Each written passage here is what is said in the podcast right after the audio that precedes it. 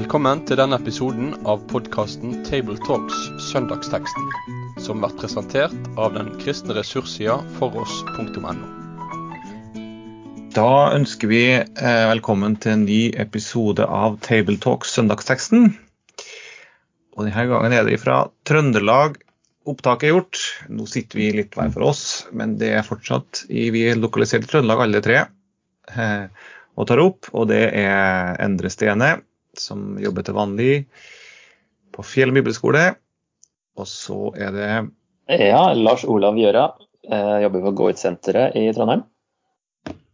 Og så er det Bjørn Gjellestad, som er pastor i Kredo frikirke, stasjonert på Heimdal. Um, flott. Um, vi har hatt sommertid, og vi har nå kommet til august og til 13. søndag i treenighetstiden. Det er ganske sånn klart ofte hva som er tematikken i de ulike kirkeårstidene når det er jul og advent og faste og påske og pinse. Eh, Treenighetstida er litt mer sånn diffus hva som er hovedretningen. Eller det er kanskje ingen hovedretning, det er mange slags retninger i treenighetstida. Vi har lagt bak oss de store høytidene, og vi har uh, i påska møtt Jesus, og pinse har fått blitt minnet om åndens komme. Og nå er det litt sånn ulike temaer fra, fra søndag til søndag. Og også denne teksten er litt sånn eh, Kanskje ikke den mest prekte søndagsteksten som jeg har hørt preka over.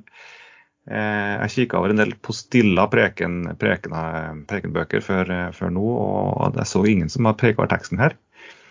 Og det er en litt sånn litt sånn krevende tekst eh, å nærme seg. Um, men vi skal lese den i fellesskap.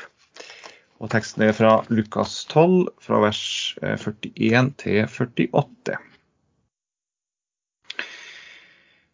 Da spurte Peter, Herre, er det oss du sikter til med denne lignelsen, eller gjelder den for alle? Herren svarte, hvem er da den tro og kloke forvalteren som Herren vil sette over tjenestefolket sitt for å gi dem mat i rett tid? Lykkelig er den tjeneren som Herren finner i arbeid med dette når han kommer tilbake. Sannelig, jeg sier dere, Herren skal sette ham over alt han eier. Men sett at denne tjeneren sier til seg selv, det varer lenge før Herren min kommer og så gir seg til å slå tjenesteguttene og tjenestejentene og spise og drikke til han blir full.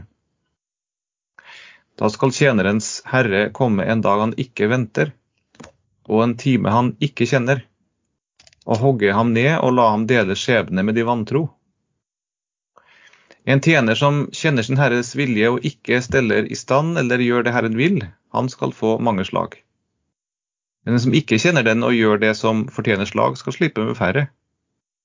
Av den som har fått mye, skal det ventes mye, og av den som er mye betrodd, skal det kreves desto mer. Det var, var teksten som vi har for oss eh, i dag. Eh, den står jo i en helt sånn bestemt sammenheng. Eh, det er jo eh, P, begynner med å innlede med at Peter spør. Da spurte Peter, herren er det oss du sikter med den lignelsen. Så de fortalte en lignelse før her. Jesus har snakka om eh, eh, at han kommer igjen. Og han har sammenligna disiplene som tjenere som venter på en herre som kommer hjem fra bryllupsfest og alltid er klar til å lukke opp for han. Eh, og den tjeneren som alltid er klar, som alltid er beredt til at, tjeneren, til, at herren kommer. Når, han kommer, når herren kommer, så vil den, den tjeneren som er trufast, vil være på pletten til å binde opp om seg kjortelen og, og, og lage eh, mat eh, til Herren og tjene Herren. Og Så avslutter Jesus den lignelsen med å si at eh, hvis, eh, hvis tjeneren har visst ja, da, da, og, da, og, da, skifter bildet.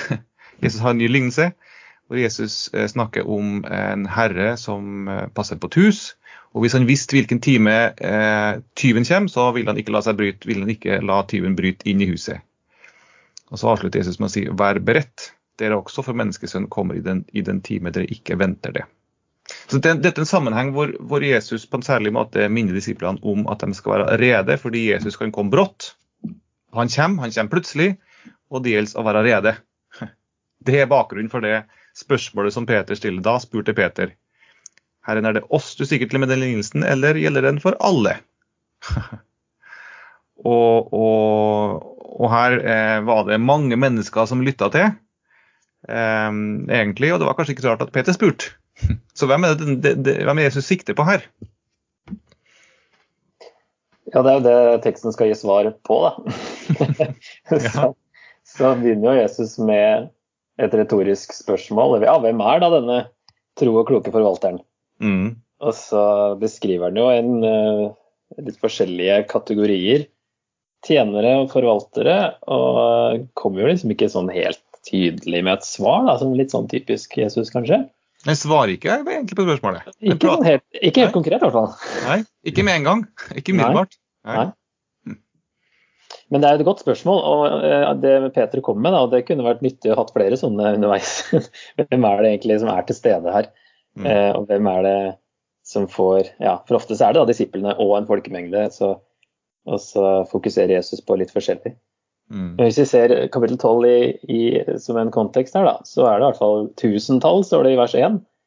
Og um, så snakker han da til uh, mengden, uh, den lignelsen da, om den rike bonden. Og så snur han seg mer til disiplene i vers 22, når han kommer med forklaringa på den lignelsen om må ikke bekymre seg. Og så fortsetter han liksom her, og da begynner Peter å lure. da, Snakker du fortsatt bare til oss, eller hva, mm. hva gjør du mm. nå? Mm. Og Når vi nå leser teksten, da, eh, er det, er det, sier, eh, er det bare disiplene, eller er det alle, eller også vi eh, inkludert her i, i, det Jesus snakker om her, tror jeg? Vi oss nå i dag, mener du? Ja. Mm. Jo da, vi er jo som regel det.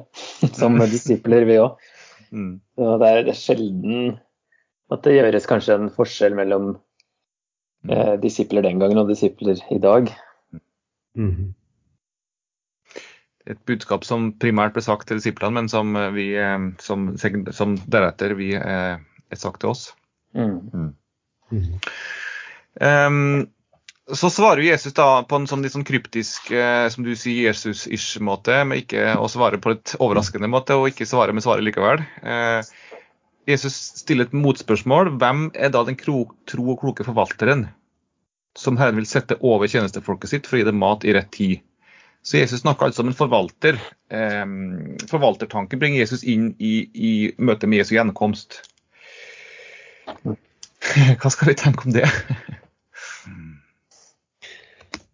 Jeg tenker det at eh, det forteller oss jo eh, i hvert fall en viktig ting at generelt for alle mennesker så er det i hvert fall det at vi er, vi er låntakere her på jorden. Vi er vi, ingen av oss eier noe. Vi kommer naken til jorden, og vi forlater jorden naken. Så det er i hvert fall et, eh, et felles eh, aspekt for alle mennesker. At vi er, vi er forvaltere. Og så er det mer eh, Og det sies jo allerede i, i tidlig i første Mosebok sant, at vi skal legge til Adam at vi skal legge jorden under dere. Det er gjerne det vi kaller for, for eh, dette kulturoppdraget eller uh, skapelsens gaver. Det gjelder jo alle mennesker. Men så er det et oppdrag i tillegg som, eh, som også ligger inne her, og det er selve misjonsoppdraget, eller å forvalte Guds ord, forvalte frelsens eh, budskap, for, forvalte evangeliet, forvalte alt sånn at det blir eh, etter Guds plan og vilje og til Guds ære. Så, eh, mm. så jeg syns jo en fin overskrift over dette, det er at eh, vi, eh, vi, er alle ment å være forvaltere. Vi er på en måte Guds disponenter. Mm.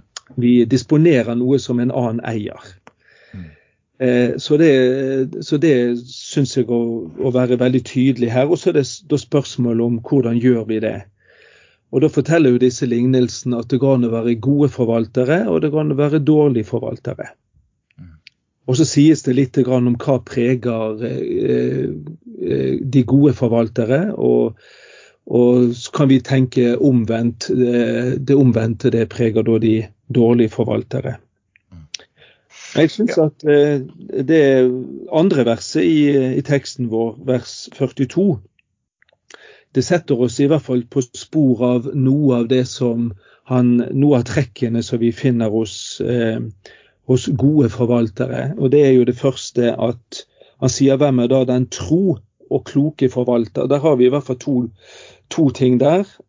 At en, eh, en, god forvalter det er en som eh, viser troskap, og det er en som viser klokskap.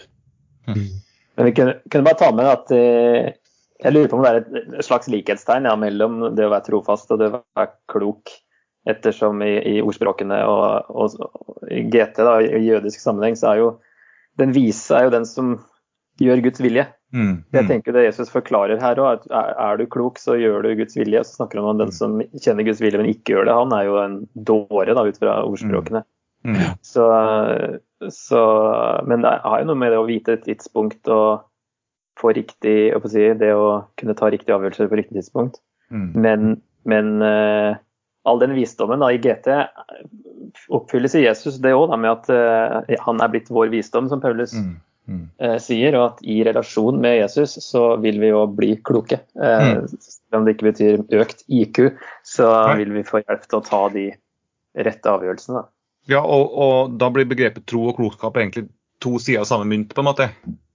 Jeg tror du, du får klo, klok, klokhet ved å være trofast, ja, kanskje. Ja, ja. Mm. Mm. mm. Det står jo der i vers 42 at det har noe med, med eh, å gi mat i rette tid Mm. Altså du gir rett mat, og du gjør det i rette tid. og Det kan jo tolkes også eh, i overført betydning. Så det har noe med at eh, du møter behovene på riktig måte og riktig tid. Mm.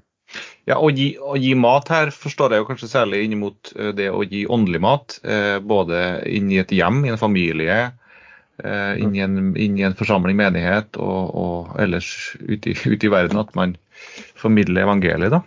Mm. At det er det Jesus først primært snakker om her. Mm. Men det er jo interessant altså, ja, at uh, denne, denne, forvalteren han, uh, han, viser sin troskap og klokskap, uh, hvordan han håndterer sine øvrige tjenere. Mm. Bl.a. med å, å, sørge mm. for dem. da. Ja. Og Det er jo interessant sånn tidsaspekt, syns jeg her, da, fordi han sier jo hvem er da den tro og kloke forvalteren som Herren vil, vil sette over tjenestefolket sitt? Og så sier han i vers 43 at lykkelig er den tjeneren som Herren finner i arbeid med dette når han kommer tilbake. Så det er noe som Jesus kommer til å gi dem, dette oppdraget. Og så skal de være i gang med det oppdraget da, når han kommer tilbake igjen. Så det er liksom både det er framtid fra tidspunktet Jesus sier det, og så skal de holde på med det når han kommer tilbake. Da. Og så skal de settes over enda mer, sier han da. Eh, over alt han eier, hvis de har Altså i den neste, i neste verden, da. Så kan mm. Ja. Det er litt interessant, fordi vi, eh, Bibelen snakker jo om, om, om evighet eh, som en hvile. Det, det, det gjentas jo eh, på nytt og på nytt. På, på samme tid så snakkes det her også om, om, evigheten ikke bare som en hvile, ikke bare som en, som en ligger på sofaen, Eh, ikke, ikke, en sånn hvile, men en aktiv hvile. Eh, jeg vet ikke om vi tenker litt feil om arbeid, for vi tenker at liksom, arbeid er liksom et, et, minus, et ork, og så har vi ferie. Da, liksom, da er vi der vi skal være. Ja. liksom, men, men, det er jo ikke sånn jeg liksom møter det i Bibelen. Der, der blir jo Adam Eva skapt inn i en situasjon ikke til å ligge på, på gresset, mm. men til å forvalte. Mm. Til, å, til, å, til, å, til, å, dyrke jorda. Og, og det, det, er på en måte Eh, Jesus eh, lønner dem som er trufast. Mm. De, de, lønnes ikke bare med å ligge på sofaen, men de lønnes til, til et større ansvar. Mm.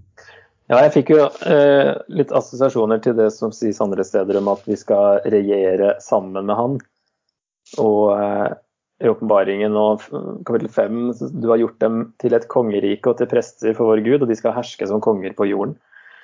Da forvalter man jo alt han mm. eier sammen med han. Så, men hvordan, hva slags arbeid det føles ut som, da. Når, og det er jo liksom, det å snakke om hvordan det her blir, er jo veldig vanskelig da, når vi har liksom bare de bildene som gis i Bibelen. Men, mm. eh, men eh, jeg tenkte at det kanskje kan bety det, da. At vi blir satt over alt, eh, hele skapverket, sammen med Jesus da, i den kommende verden. Ja, og at, og at vi syndefallet har fått et litt sånn, vi har fått et litt sånn merkelig forhold til arbeid, som et sånt ja, ja. ork.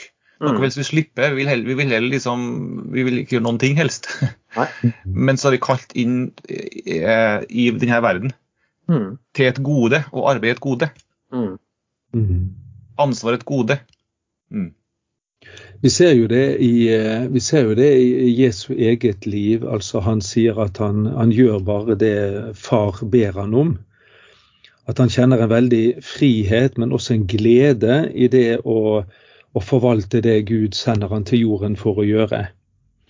Og Da tenker jeg at det også er en parallell til hva vi er kalt til. At det, er, det forbindes med en, en både en, eh, en glede og, som det står flere ganger, lykkelig er den som gjør det han er satt til å gjøre. Altså Lydighetens vei tenker jeg, det er ikke en tung, eh, tung vei, Mm. men det er en livsfremmende vei. Det er det å gjøre det Gud vil. eh, Det er livsfremmende for oss på alle mulige måter. Og det hviler i det.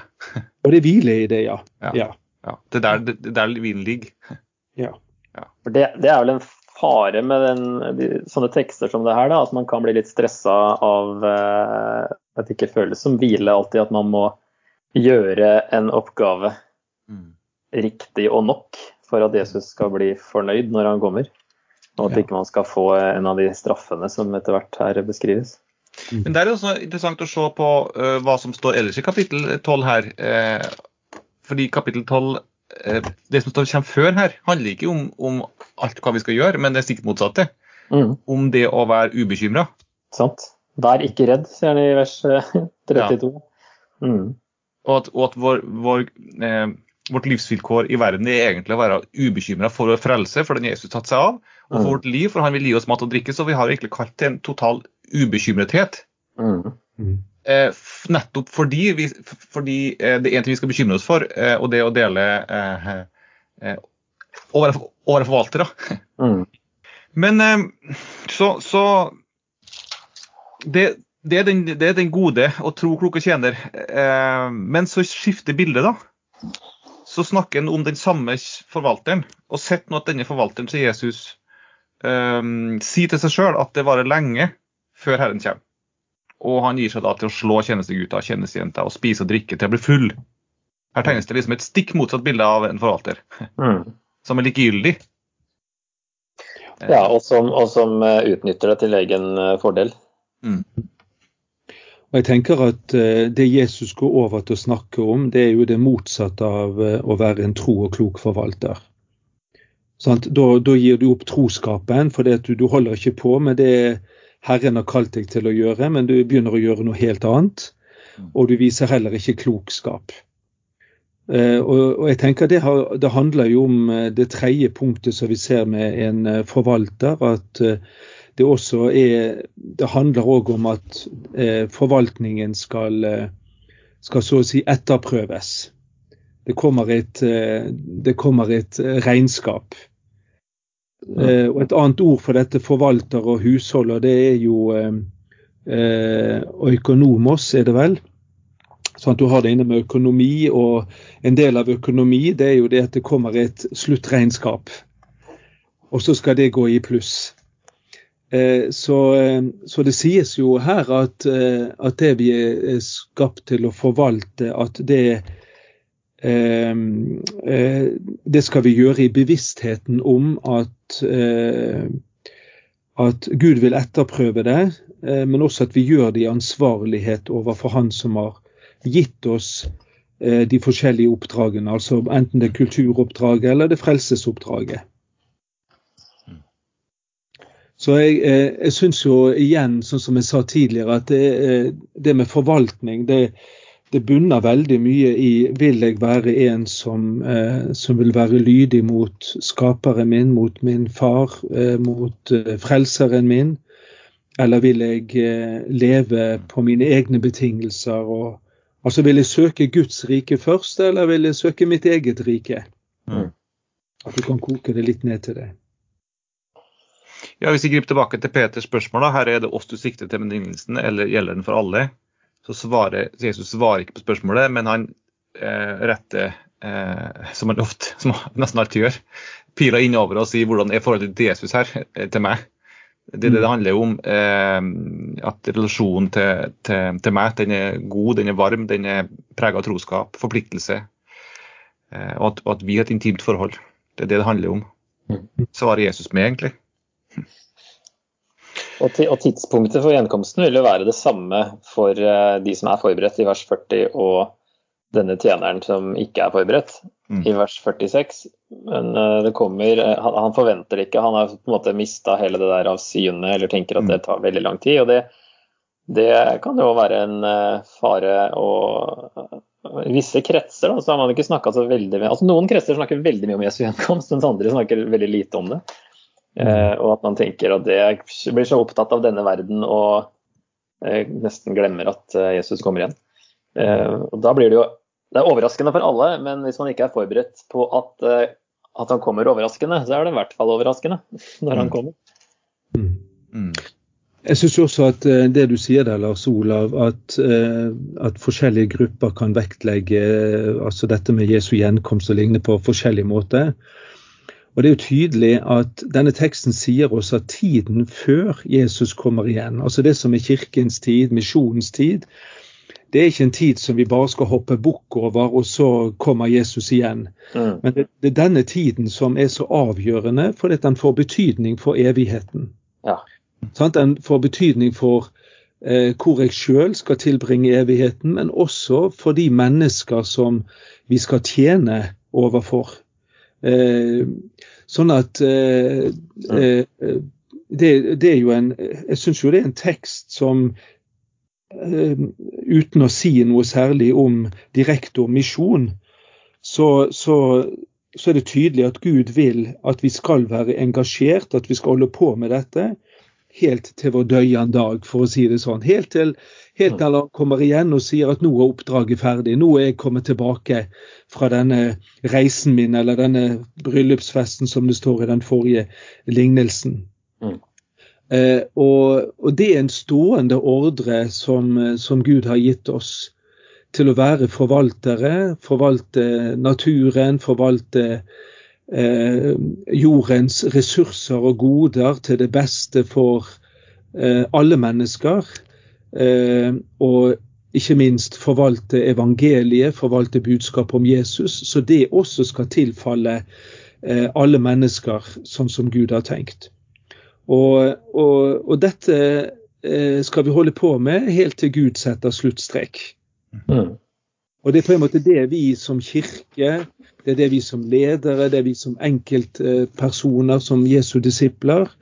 Eh, det er det vi skal holdes ansvarlige for. Det er, ja, det er veldig fint at han, at han, bygger videre med den lignelsen her. fordi for den, den første lignelsen i kapittel, vers 35 og utover, så, så, kan man få inntrykk av at du bare skal stå ved døra og vente til han kommer. Ja. Mens her får ja. du litt mer hva du skal drive med, og samtidig mhm. være klar til å åpne døra når, når han kommer. Så mm. ja, veldig bra av Jesus å komme med denne ja, ja, etterpå. Eh, men, men den, som, den, som, ikke tror, da. Uh, han, Jesus kommer overraskende på han. Og han får en ganske um, kraftig ord over seg. Han skal hugges ned og la ham dele skjebne med de vantro. Mm. Det, det, er jo ganske sånn sterke ord sagt til disipler òg. Så, det, så det, er jo, det, er jo, et signal om at her er det mulig å, å, å, være, å ha vært en disippel. Men, men miste, liksom, miste hjerteforholdet til Jesus, gli fra han, eh, flytte fokus eh, og bli likegyldig. Mm. Og til slutt må dele skjebne med vantro. Jeg tenker jo at dette er en, eh, dette er en tekst som, som kan som, som, jeg tror noe av Den hellige ånd også kan bruke eh, til både formaning og veiledning til å leve det et hellig liv. Et liv som er reservert for Guds bruk. Eh, og så tror jeg òg at det er en tekst som akkurat sånn som når Gud formaner oss, når han, eh, når han dømmer ting i våre liv, så husker jeg jo Luther kalte det for Guds fremmede gjerning. For Guds tanke er da alltid å gi oss en sjanse til å vende om. Og jeg tenker at denne teksten også, når vi leser den i dag, og hvis vi kjenner at det stikker i oss at ja, men hvem er jeg? Er jeg en særlig god forvalter? Så skal ikke det føre at jeg, jeg gjemmer meg, jeg går inn i fortvilelse, men det skal, det skal, hjelpe meg til å gjøre bot, til å vende om, mm. og til å si 'Herre, hjelp meg'. Jeg, eh, jeg ser at livet mitt bare kretser rundt meg sjøl, f.eks. Vil du hjelpe meg å, å, søke ditt rike først? Vil du fylle meg med Din hellige ånd, sånn at jeg kan være en tjener som lever i beredskap og gjør det du kaller meg til, så lenge det er liv i meg? Og jeg tror jo at den, alle som tenker sånn, vil jo ikke falle i den kategorien av en dårlig tjener som mm. Bare ute etter egen vinning og tenker at dette her kan jeg nå kan jeg ha det gøy med den posisjonen jeg har fått. Mm. Eh, så, for Det er litt fare at vi kan begynne å bli redd, da, selv om Jesus sa tidligere ikke vær redd. Så jeg tenker at med en sånn innstilling som du beskrev nå, Bjørn, så, så har man egentlig ikke noe å frykte. da. Selv om man kanskje tenker at jeg kunne gjort mer, eller eh, ja, litt sånn man ofte kan falle i sånne tankemønstre. Det driver oss til, til frykt for oss sjøl, og det, det er en, en, god frykt, for det driver oss ikke til han. For det er han som kan holde oss våken og levende. Eh, ikke oss sjøl, men bare han alene. Og det, det, bildet her er jo, altså med hogge ned og sånn, det er jo brutalt. Eh, altså Ett poeng er at det er jo i en lignelse, så vi må jo huske på det for så vidt. Men, ja. men det er jo, vi henger oss veldig lett opp i den detaljen der, i stedet for alvoret som ligger i å misbruke en lederposisjon f.eks. i Guds menighet. At Gud bryr seg så mye om de små sauene at uh, en alvorlig straff vil uh, komme av en som ikke har uh, en som har gjort det motsatte da, av det han burde i den posisjonen. Så det er litt, det her, litt sånn typisk av oss egentlig å fokusere litt på de brutale tekstene som vi går glipp av hovedpoenget, egentlig. Det er jeg helt enig med. Det tror jeg du har et viktig poeng der. Så slutter jo teksten med en litt sånn overraskende vending òg, kanskje. Eh, hvor Jesus eh, formidler at det er forskjell i straff her. Eh, den som eh, kjenner hans vilje og ikke gjør det, han skal få mange slag. Den som ikke kjenner og, og, og gjør det som, som, fortjener slag, skal slippe med færre straff. Eller med mindre straff. Av den som har fått mye, skal det ventes mye.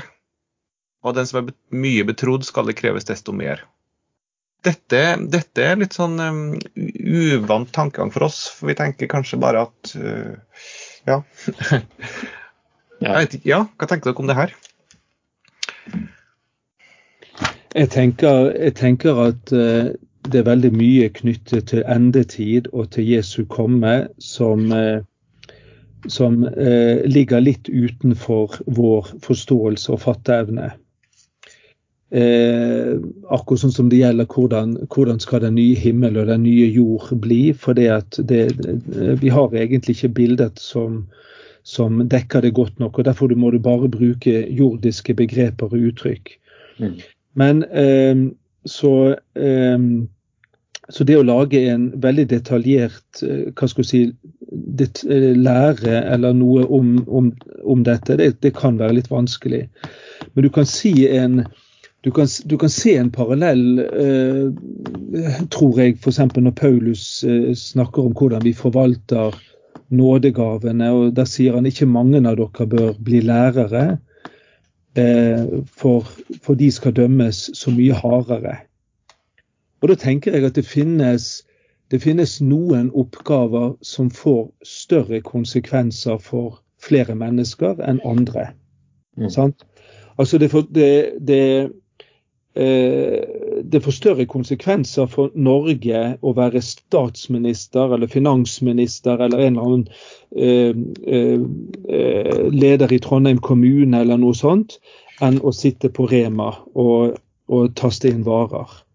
Altså det får, det, det får, konsekvenser for mange flere liv. Og det, det kjenner vi igjen fra andre sider av, av livet vårt. Og det at Gud skal skal, eh, skal stille oss som har f.eks. For forkynnerrolle, pastorrolle, til ansvar for det, hvordan vi forvalter det.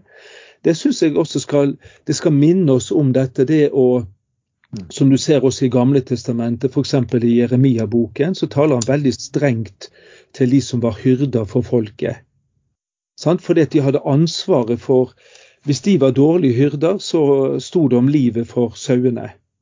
Var de gode hyrder, så, så hadde de beskyttelse. Så, så, det skal igjen så tenker jeg det skal, det skal bidra til å skape oss en gudsfrykt i våre liv. Herre, hjelp meg til å være en god og sann forvalter. Det betyr også at det å ha lederansvar i, i Guds rike, eh, Guds menighet eh, ja, Mange tenker kanskje om det som en sånn, ja, tenk dem som er ledere, en maktposisjon, men det, men det er jo tvert imot eh, et, et, et, voldsomt ansvar ja. eh, og et voldsomt kall. Mm. Um, ikke, som en, som, som, ikke, burde ligge som en bør som trykker ned, men som, som burde, burde, føre til, til, ydmykhet og bønn uh, om hjelp. Så Hovedforskjellen på Saul og David som konger var jo det at eh, Saul aldri skjønte at Gud egentlig var den egentlige kongen, og at han, eh, Saul skulle bare forvalte si, under Gud. Um, og han begynte jo da å utøve dårlig eh, lederskap og, og tviholde på tronen selv om han var avsatt eh, i mange, mange år.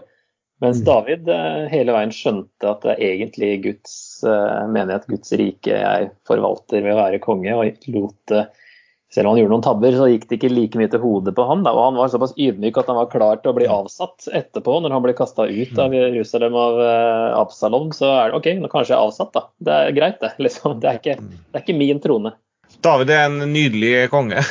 Han var på ingen, ingen måte perfekt. Mye skrøpelig, mye, mye merkelig med han, men han var sann og oppriktig og brukte de talentene han hadde, ja. eh, med troskap mm. og klokskap etter, etter, etter sin evne. Mm. Det er et forbilde for, eh, for alle ledere og kristne tenker til slutt på et ord av Paulus, hvor han sier til menigheten i, eh, lederne i menigheten i Efesus Jeg akter ikke mitt liv et ord verden jeg bare kan fullende mitt løp og den tjeneste jeg fikk av Jesus Kristus og vitne om Guds evangelium. Det er mm, et vitnesbyrd om en klok og eller trofast tjener som, mm. som, gjør det som Herren har bedt om, og vitne om Guds nådes evangelium.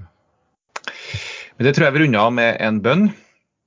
Kjære Herre himmelske Gud og Far, vi takker deg for den teksten som vi har fått snakka om, eh, og for det budskapet som du formidler til oss gjennom det. Og vi ber, Herre, eh, både vi som har snakka sammen, og alle som, som, skal høre på, og alle dine, Herre, at vi må få være eh, klok eh, og tru, tru eh, i å gjøre det som du har kalt oss til, hver enkelt av oss. Eh, og, og, at vi må være rede til du kommer, og må få ta imot deg med glede. Bevare oss i et intimt og fortrolig hjertesamfunn med deg, Jesus Kristus inntil ditt komme. Amen. Med det sier vi takk for følget for denne gang. Finn flere ressurser, og vær gjerne med å støtte oss på foross.no.